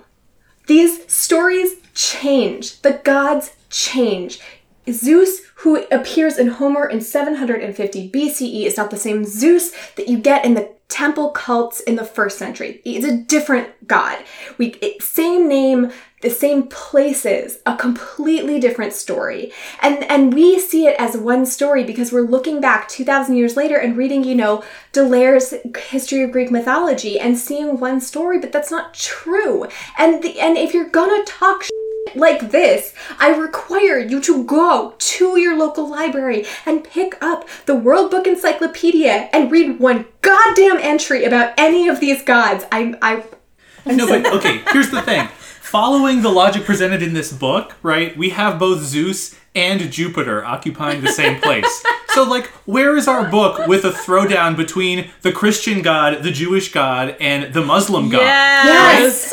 That that is like a matter of doctrine that they're not the same, right? Yes. Like people who it's just 'cause are we're not very alive today disagree about this. If I say God, right? Like it's like Yeah. are we referring to the same thing, right? Mm-hmm. There's already evidence in Everworld that they are distinct entities. Like the whole idea is ridiculous. yes, ridiculous. Okay. I also want to jump on this thing where, like, if you worship death, I guess you're eventually gonna become it. Like, what the heck? Okay, as far as I can tell, and I didn't actually do a lot of research for this, so maybe I'm wrong, but like, the Egyptians were trying to avoid death? Like, that was the whole thing with the pyramids. They're like, you know, we want to, like, make sure we're, like, still alive in the afterlife. We want to not disappear. Um, so they're really kind of worshiping life. And also, like, every culture has a god of death. Like, d- the Because Egyptians death didn't happens, hold and death as their highest god, did they? Yeah. and like okay. the idea of the idea of gods becoming essentially dying because their the faith is becomes about the ritual and not about the god. That is such a cool idea. It's explored in a number of other fantasy and science fiction books. My favorite is Small Gods from Terry Pratchett, where that is like the whole thing, right? So good. But that doesn't really get explored. It's like a throw off comment where they're like, oh yeah, and that's Isis, but like she's pretty much mostly dead and covered in dust because like what's happening is they're just chanting a bunch of stuff and no one's actually believing in her. And then we're gonna go on with this other nonsense. It was like, but that was the only interesting thing you said for 200 pages. go back to that. So, okay, I want to give them the benefit of the doubt here, but I'm not going to. I actually don't want to give them the benefit of the doubt, it turns out. I thought they were going to do a lot with the Egyptian pantheon because Egypt has one of like the coolest like mythology collections around and like all of the great set pieces there. Like hmm. Egyptology is such like has really captured the imagination pieces. of the West. Oh, Very good. I liked it. very well uh. done. So I was like, oh, obviously they're gonna like Egypt won't be one that they shortchange. But then I forgot that they're not white, so they did. Have we seen any robust culture that hasn't been? I mean, white is a broad term because, like, I don't know that the Greeks would have considered themselves white, but you know, what we would The Greeks consider have now. been claimed by the exactly. white canon. Greeks have been claimed by the whites. But like we went to the Aztecs, we went to Egypt. I, are those the only two? No, Oh the no, we book we had saw- the Oh, weird you're right. I forgot about African that. mythology book. I again would like to voice my frustration from book one. When were we hanging out with the Vikings? One, I think. We're seeing that these cultures are intermarrying, and we're seeing that you don't necessarily stay in the mythological space and everworld that you grew up in. They're trading goods, they're marrying into other cultures, but there's no cultural exchange at all. Like, we're not getting, like you mentioned with Pretty Little Flower, that no, she's 100% an Amazon all the way. And even though she's still named, my turn to do heavily air quotes, named for her original culture, she's not bringing any of her mythology with her. It's almost like there's this unwritten rule that when you marry into the Vikings, you must deny all of your previous gods and mythology and solely worship the Norse gods from like then on out. And I feel that now that we know that gods can be killed from a lack of faith or a lack of belief, don't you think the gods should be like way more invested in actually having more followers to worship them? Yeah. Maybe they should take better care of their people. Yeah. Yeah, or why isn't Ka Anor eating these ones? No one's Right. gonna give it. Oh, They're stale. Yeah, they're not. And there's thousands of them. So yeah, so that's actually a really good point. I think this is another weird. This is related, I think, to this whole thing we've been talking about with the religions. But the way Jalil does his like cultural analysis of the Egyptian gods versus the Amazons, he it's basically this like I didn't I didn't write down enough of it, but it's like this like American imperialism type like ideology of like well you know these Egyptian gods were too rigid and ritualistic and traditional, and the Amazons are the like innovative settlers who will come in and like take over, as is their like natural ability to be strong dictates. One culture closes in on itself, inbreeds, tries to achieve stasis, shuts out anything new and foreign. Another culture interbreeds, pick up, picks up whatever it can technologically, travels, moves from place to place, grabbing the best and incorporating it into their cultures. I mean, look at how the Amazons have adopted the Aretha religion or whatever you want to call it. I'm not one to praise any religion, but man, in a straight up choice between mumbling rituals all day long and singing some decent music while you curl up with a nice glass of wine, dot dot dot. It just Ted, that's a really good point that this feeds so well into like American imperialism. It's just a weird I don't know. The way that religion is treated in this book is very odd to me because you do get these sort of, you know, the rituals that have put these gods into stasis. At the beginning of the book, Senna says about April that one of the things she hates about her is uh, it was contempt at first sight. I've never liked her. On her good days, she amused me. On her bad days, I found her self righteous religiosity, her smug normalcy, intolerable. Fine. But then, like 30 pages later, she talks about how she loves the church. She her happiest hours were at the church because she likes the ritual and the quiet Yeah. and the expectation of magic. And I was like, I have so many questions about how this book treats religion. Gray, I have a question for you. I want to know what you think about this claim that Senna makes that gods are, with a few exceptions, but not that many, always strong, wise men, and evil, deceitful men, and beautiful, virginal women. Is that all gods, Gray? Hashtag not all gods. I think if you're going to make sweeping claims like that, you just deserve to get what's coming to you. it's just so I uh, uh, uh, I don't get it. I don't like it. I have two more tiny ranty things. One is about the Amazons, and one is just a throwaway state sentence that I got real mad about. Do you want them Ooh, now? I have one of those too. Let's hear yours first. Okay, one is that one of the two named Amazons is named Merope, which is a great name, but it's also the name of one of the Pleiades. Mm-hmm. It's not an Amazon name. We have Amazon names. There are a bunch of them that are named. I don't know why you didn't pick one of those. Whatever. so there's one. And then the other one is I just. Okay. In that same bit, I think, or, or near that same bit about where they're talking about the Amazons and like how they uh, move around and whatever, David says they've conquered an entire nation. They're like, what's his name? The Spanish guy who took down the old world Incas with 200 men. Couple things. One, the conquistadors and their genocide of people in South America and Central America isn't a throwaway line, you assholes. And two, I understand this is a minor point, say it anyway. Are you talking about old world Incas? The Incas live in the new world. That's kind of the whole thing. Maybe the idea Oh, is that great. like the That's amazing. conquistadors made the old world new by Yes, they did. the people who lived By there wiping out 90% of the people who once lived in the Americas with their fucking germs and their pigs. Like, I just. Wait, they're pigs? Did they use pigs? No, uh, um, one of the one of the things that I think it was Columbus. Um, they had pigs that they had for food, and they released them, and um, they bred. They had no natural enemies in the. They it's, this was especially North America, um, so this wouldn't have been the, the conquistadors. It would have been like Columbus, I think, but they spread disease and were one of the one of the disease vectors that helped wipe out we think helped wipe out the indigenous people of North America and also went completely feral in a way that like people didn't really know how to deal with. So lots of pigs. about the pigs? Yeah. I I have a um on a different topic, a boner watch update. Ooh, good. Um, Senna gets a magic boner. I felt Oh, a physical yeah. pleasure, an intense rush of shuddering sensation, a wave of anger released and hurt avenged. I closed my eyes and let it pass through me, let it linger.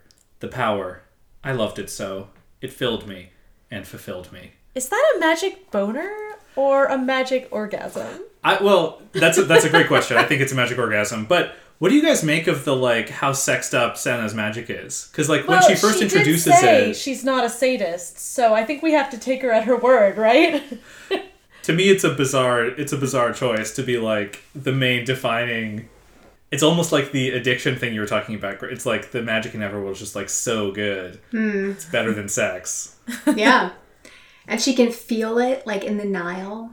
You know, she can she can tell when the magic is changing. Oh, listen, as someone who's lived in Florida, when they listen, they know about Egypt and stuff, right? When they just like walk into this shallow water, I'm like, aren't you worried about? And then the crocodiles show up, and I'm like, there it is. Also, those poor crocodiles. Listen, Yeah. they are just doing what they're told to do. The crocodiles did nothing wrong. The crocodiles did nothing wrong, and the fucking Coo-Hatch show up and cut their jaws off. The poor babies.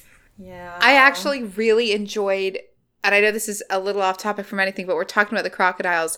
I enjoyed the visuals of the final fight of this Ugh. book. I think this is the 1st mm, really mm-hmm. interesting battle sequence. Like we had some cool stuff with the Mjolnir versus the Aztec god Huitzilopochtli. Huitzilopochtli. But I just really was like, I would like to see this Egyptian city overrun by magic crocodiles and then like all the stuff with Merlin in it. And then, I don't know, just visually, this was the most cool, interesting battle we've had so far. and the the the tactical ingenuity of senna beating merlin was so mm-hmm. satisfying mm-hmm. it was like like the you described in the summary, Jenny, but like she basically she can't win on the power basis, but she knows from her own experience that Merlin can only you know multitask across so many spells at once. So here comes Christopher, her, like an easy patsy, and like just the idea that she's like, you know, Christopher, I order you to kill my mother.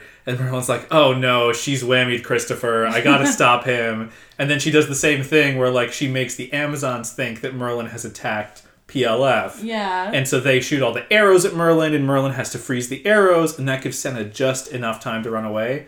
So good. Like we'd set up multiple pieces and then we used all those pieces for a satisfying resolution Yeah. in our conflict, which is sidebar, something I feel that WandaVision really failed to do. And it's been a month since it finished, and I'm still disappointed. All right, back to Everworld. I gotta say, also the like Keith as a plot element is great. Oh, I yeah, absolutely, agreed. I absolutely love Senna wants to invade Everworld with like tanks and nukes and stuff. I think that's awesome. I think that plays to Applegate's strengths. It invites the question to me though. Why are there aliens? Like, why couldn't we have just had Everworld versus Human World? Yeah. Why do we need aliens at all? It's really My weird. I don't. constant question for nine books now. the aliens didn't barely show up. Why didn't the Coo-Hatch show up in the in the big cool fight scene at the end? Right. Mm-hmm. yeah. We just left them behind conveniently. because the Nile is mom. too fast. They were stuck in denial. Oh, also the the scene where they're sailing past the completely destroyed dwarven settlement was mm. that was a good emotional moment. I thought. Are they ever going to go to the mountains? Is this actually going to be a problem later in the books? I don't know. I don't There are know. only three books But left. okay, so what real world cultures or mythologies would you replace the Coo-Hatch and the Hetwan and Ka Anor with? Oh, we ha- we already had this theory before. Ka Anor is um, the Christian. Oh, yeah, god. as viewed by the maybe, Crusaders. Maybe Crusader era god, Crusaders. but like the you know there Wants can, to destroy all the Yeah. other yeah gods. the, there can be only one god. and so right? the Like, Yeah. That's, that's the therefore Christian be the. Crusaders. No, that's a great conflict because that's just a god. Like some gods are fine with the other pantheons. That god is not. And then who would the Coo-Hatch be if they were not aliens? I think the Coo-Hatch should have been the Amazons, Oh, Interesting. who were Yeah, focused like a on nomadic group Yeah. without maybe gods. Who knows? and they are focused on weaponry and they are since they don't worship a god like they're culturally trapped in everworld but maybe they're not being held in stasis by their belief in a single god and they do like maybe even recruit people from other cultures that they in these millennia centuries i don't know how long we've been in everworld have been developing new steel techniques and all this sort of stuff Well, no, that invites the question: Why don't the Vikings want to go home? Right? Like, eh, you almost don't need gods in the Coo-Hatch position, but mm-hmm. like there have been these normal people and their descendants trapped in Everworld for a thousand years. Mm-hmm. So like, it seems pretty reasonable that they would like, you know, run like that village that that Jalil was all The terrible incest about village? in his first book, the incest village. Like, why weren't people in that village like, "Oh my God, you guys We can take us get back to. Earth. All we want to do is go back to Earth and live our live our lives there." Like, that would also be a super compelling Mm-hmm. story. So one of the lines that really stood out to me, maybe more for like my personal coming to understand like fantasy stories and what is interesting and important. Senna has this line where she's like, "Yeah, there's all these politics in Everworld, but it's actually interesting. No one argues about tax rates. They argue about survival rates." And I was like, "No, those are the same thing." yeah Like, tax Yeah. rates exist. The tension of tax rates are like individual survival versus how well can a country support you? How well can a country defend you against other, or a country or like a god or whatever? Like, that could be a huge element and like should be a huge element of like a fantasy story is like those levers of like power and resources and how you shepherd those that will determine who wins like taxes are not like boring nothings you 17 year old rich girl Senna very clearly has a limited grasp on what power means. And she thinks Yeah. that she's gonna be a very bad ruler Yeah, she thinks that power means I am physically slash magically uh stronger than everyone else. And everyone will simply do what I say if I am the strongest. And I feel that they're maybe setting up our main characters to be like, no, the power of friendship is the strongest power of all. Should have had them be friends then. Ted, I wanted to go back to your thing. You were asking what we make of the sexualization of Senna's power. It's funny. I think that like the book sort of calls out April's mom's thing where like she gave me this warning like I might want to give in to the boys like oh, yeah. uh, you know, requests of me or whatever. And like she didn't give the same warning to April because like there is this Madonna horror division among these two girls and like the book seems to be aware of that in some way and yet it still views her this like sexuality as a source for evil or like is tied up with this evil magic. Like it hasn't really examined its own suppositions Yeah, I there think that's right. especially because April is the one who's like a virgin and like has made a point of that. And like the book is not really complicating that divide, even if it's pointing out that April's mom like helped create it. Hmm. Yeah. Support for my theory that April and Jalil are gonna bang. She claims him as her own to the Amazons. I yeah, I I think that the casualness which with, with which Christopher's demanded physical service was treated was not okay. Would definitely not have been treated that way if he were a woman. Mm-hmm. But I did love that moment where April's like, "No, I'm gonna claim this person who's been nice to me and not a total jackass this entire time we've been in this world." Also, Christopher didn't want to be chosen because he was on board with that because of toxic masculinity. Wait, what? Uh, I'm pretty sure. Yeah, let me let me go find that page. She jerked her thumb at Christopher. Yours? Christopher shook his head at April. No, April said this oh, one's mine. I missed that. So like there is some consent here. I think maybe it's he not was as like yeah. yeah. but it's still creepy. There's actually it's it's super creepy and it is a double standard. It is interesting the sort of like like they play it for laughs, the like he's my cuddle lamb and she's like or Christopher's like we didn't actually do it. She just wanted to like talk. It's Yeah. actually kind of like a modern understanding of what sex work could be, but Oh, captured in a captured in a really stupid double standard 90s joke. Okay, I have a question. So we've had a lot of obsession with is April a virgin or not? It took several books before we actually found out. Has and this is a trope, so I'm this is why I'm wondering, has Christopher actually had sex himself or is he talking a big game pretending that he's not a virgin? I don't know. I mean, it seems it seemed like Senna and David maybe had sex. So, I mean, maybe she and Christopher also had sex. I don't I don't know that we know though. I don't know. I was just I was wondering if it had been like stated in the book or if he's just acting I don't think we know. Wasn't there some joke about how, like, one of the gods cared whether they were virgins or not, and like April and Jalil were the ones who felt Oh, uncomfortable, That's right. and David and Christopher were like, "Haha." I don't know. I don't know. I don't remember. me neither. It's like it would totally not be surprising if any of these kids have like not had sex at 17. Like that's pretty common. yeah. I didn't notice any horrible injuries this book. uh, usually, our kids get a horrible injury pretty early on in Act One, and then it's never mentioned again. I mean, we do have Senna's crocodile scrapes and stuff, but she does mention them as the story keeps going. So it seems like she kept her little crocodile teeth punctures. In the mm. context of like tearing open a scab and dribbling blood into Christopher's wine, which is one of the most horrifying things that's ever happened. Really gross. Did not enjoy. All right, what else do we have to say about this book? I had some oddies moments. Bring them on. Yeah. One of which we already referenced, which was Michelle Kwan meets Tyra Banks, because apparently uh, you can just substitute people of like one race for each other. So if she's a mix of like African and Asian, that means she's Michelle Kwan meets Tyra Banks. Sure. There's only one in each. Uh, there's also a Drew Carey show reference. Yeah, I had to look that up because I never watched that show, but Mimi does have quite exaggerated makeup, perhaps like they were seeing on The Sphinx. And Heidi Klum was referenced as well. There's also a surprising number of 60s references in this book. As per usual, Fay Wray once again comes up. Hey, oh, Ray! Right! I do. Faye my last note in the book is Fay Wray in all caps. Amazing. I am now convinced that the reason that I have such an awareness of who Fay Wray is is because I read these Yeah. books when I was a kid. Because I was like, oh yeah, everyone knows that. It's because of these books. And if, I mean, at least there's like a plot reason for all of the like 60s music and stuff. Yeah. All right, so I think the last thing that I want to say about this book is like, I really do think this is probably the best book that we've had so far.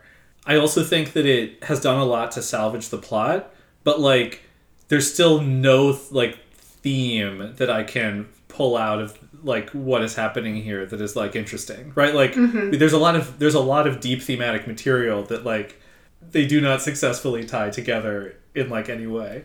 But I don't know. It could be interesting to see what happens. Meg, you think Senna is uh, going to fall victim of her own machinations? Yeah.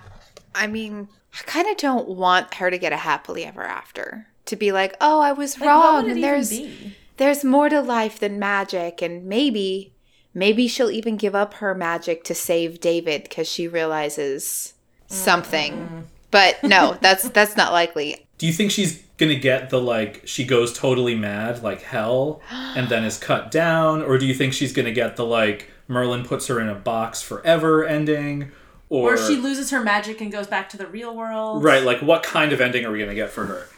A little bit about the box forever ending. I think she's going to get to rule all of Everworld, but all of Everworld is going to be taken away. So she's going to be queen of her own empty dimension that she'll never be able to get out of. Hmm. Oh, that'd be cool. Very poetic. I like that. I think it's more likely she'll lose her powers, like Merlin will take them from her or something, and she'll be sent back to our world really bitter and resentful.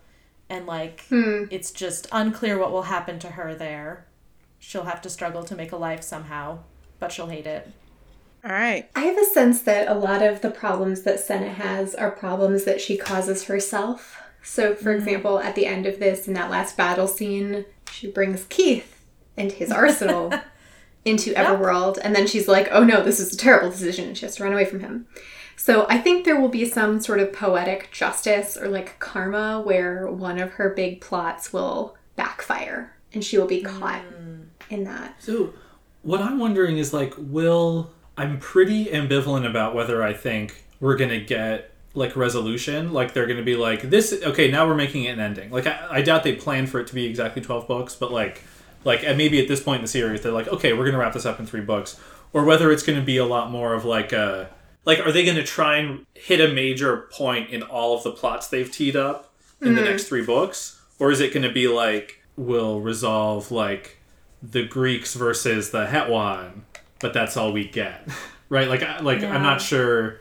I think we're gonna get Ka Anor. Kaanor is gonna fall, and the kids will get home. Those are my predictions. And then Senna's fate is in the in the balance. The Senna gets sent home. Without I think her she's gonna get sent home without her powers. I want to throw out another wild prediction. I think one of our main four is going to be killed in Everworld. Ooh, is it Christopher?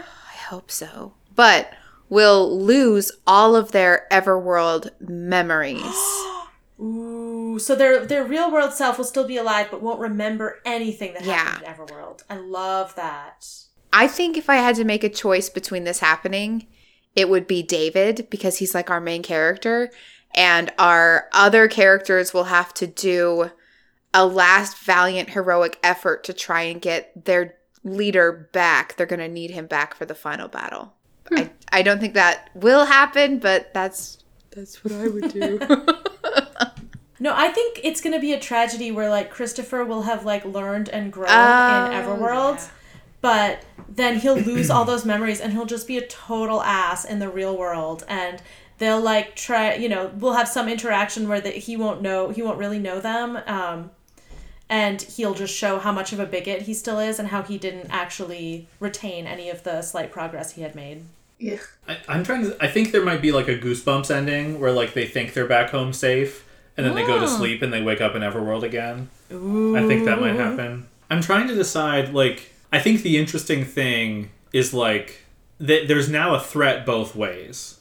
Tanks come to Everworld, or Loki comes to the real world, hmm. mm-hmm. right? or and so Senna said something about like then Ka Anor will want to come to the real world and I was like I don't think there so. aren't any gods for him think to eat There There aren't any gods here. Like why? Yeah. Like I think that was just complete like continuity error. I don't think that was ever his intention, or it has never been speculated that that's his intention. The idea is that Loki would want to come to the real world with the other gods. I feel like the more interesting conflict would be like the kids are just trying to get home and like do they end up caring about Everworld. the bigger picture in any way. Mm-hmm. Like, does David? Because like April, we know will want to go home, but like David is like finding himself here. So like maybe we get Meg's thing where they split.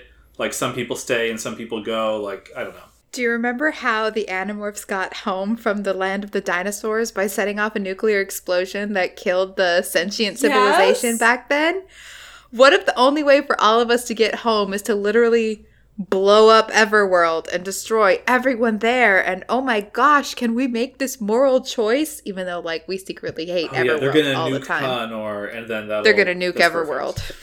I mean, that would solve some problems. Do you think they'll just decide like maybe this will kill us permanently, but it's worth the risk to destroy all these terrible gods? Yeah. Yeah. Sure. Still feels like this is an optimistic amount of resolution we're asking for. Yeah, got that's for sure books. not a Meg book. Oh, we need to look at the next book. Hang on. It's number 10, a significant number in the Stormlight archives in the Way of Kings if you listen to mine and Emily's podcast about it. Okay, we've got book 10, Everworld, Understand the Unknown. The cover is this blue guy with bangs, It's and Doctor Manhattan with there's bangs. fish swimming by him. Oh, are there fish? Yeah, look, there are fish and like sharks and stuff. Amazing. So, like, maybe it's. Is that like a woman with a ponytail? no, he looks like one of those Greek statues with the curly hair and stuff. Yeah, he looks like Hadrian, but it's going to be like uh, Oh. Poseidon. Poseidon. There's also there's no inside cover. They've cut down on the budget here. And it's like not actually it's just like a silver print, like it's not like silver leaf Oh, the way sometimes they are. That's Interesting. Yeah. The series has Wait, gone is this going to be Poseidon or is it going to be Atlantis? oh, I hope it's Atlantis. Okay, It's not going to be Atlantis. I would like that too I much. want Poseidon and Atlantis to have joined forces because finally somebody's going to realize we're stronger together than we are alone. Right. No, this is going to be the equivalent of the Hell book. It's going to be that was Underworld, but all pantheons, sort of. And this is going to be ocean gods. Under the sea. You guys, this is ghost written. What? The I mean, I'm assuming the author wishes to thank Elise Smith for her help in preparing this manuscript. Like that means it's ghost written, right? No. Right? Applegate, honest to God, what, What are, are you you doing? With, why are you not making? If you're gonna do that, you might as well make Animorphs better. I know. You could have just never written this series and everything in the world would have been so much better. Man. Okay. Well, fine. Elise Yeah. Smith. Can you guess which book she wrote in the Animorph series? Was it 36? No. Oh, okay. Ooh. Okay. Okay. Ooh. She wrote three of them, Three of but them. one in particular. The Helicron, Helmacron's I book. No, the crocodile one. No. No, there was no ghostwriter for the crocodile one. That was too early. Sorry, that sounded scornful. I just it's not. This is probably giving too much away. It's not a good thing. Um, is it 37? 37. Thirty-seven. No! 37 is the worst. It's the one where um Rachel is the leader, like tries to become the leader. It's the cheetah one with the It's like the worst. Oh, Okay. it's the one that we rewrote the fake book for Gray Oh, instead. yeah. Wait, Uh, she also wrote thirty and forty-six. So forty-six is the Oh, right, the axe 30 is okay. the- 30 is fine. Yeah. The fighter jet. Right. Thirty is pretty good. 37 is But thirty-seven an abomination. is. It's so bad.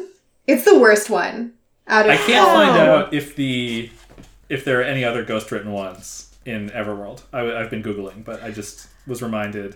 I can't believe they gave her work after that. Were In- they okay with Well, 37? we don't know if it was after. So they gave her forty, whatever it Oh, was. 46. Yeah. I mean, yeah, I was already surprised at that. But honestly, 46 and 30 are, are totally fine. It's it's just 37. I don't remember those. Oh no. Well, okay. So Jay and I have been talking about this. I want to end. The, we were saying our listeners were like, it really takes a dive in the the second half of the series. But, however, we've actually liked the last three books, seven, eight, and In nine, more comparison, than yeah. So what I'm wondering if this is like the sort of recency effect, where like maybe the last three books are absolute stinkers, and that just tarnishes the whole quote second half. So I'm wondering if this is the peak, and we're about to be. Yeah, Uh, because this was the best book so far, I think. Um, despite its flaws, I, I really liked the way I'm it tied excited. into a larger plot and had an interesting narrator. Uh, I'm perversely excited to read this next one. Atlantis, ghost written by notorious Animorphs ghostwriter. it's perfect. All right, well, that's next time. Understand the unknown. I'm looking forward to understanding it. I feel like we don't yet, so into the unknown. Thanks, Meg. That's gonna be in my head forever. Cool. If you want to find us, we are at animorphology.com and at anamorphology on Twitter. Subscribe on Apple iTunes, Spotify, Stitcher, or wherever you're listening to this podcast. And don't forget to rate us, review us, and recommend us to your friends. I was gonna say I see a new crossover musical called The Unsinkable Molly Brown. It's a it's a musical about the Titanic, but it's all NSYNC cover songs. Bye, bye, bye.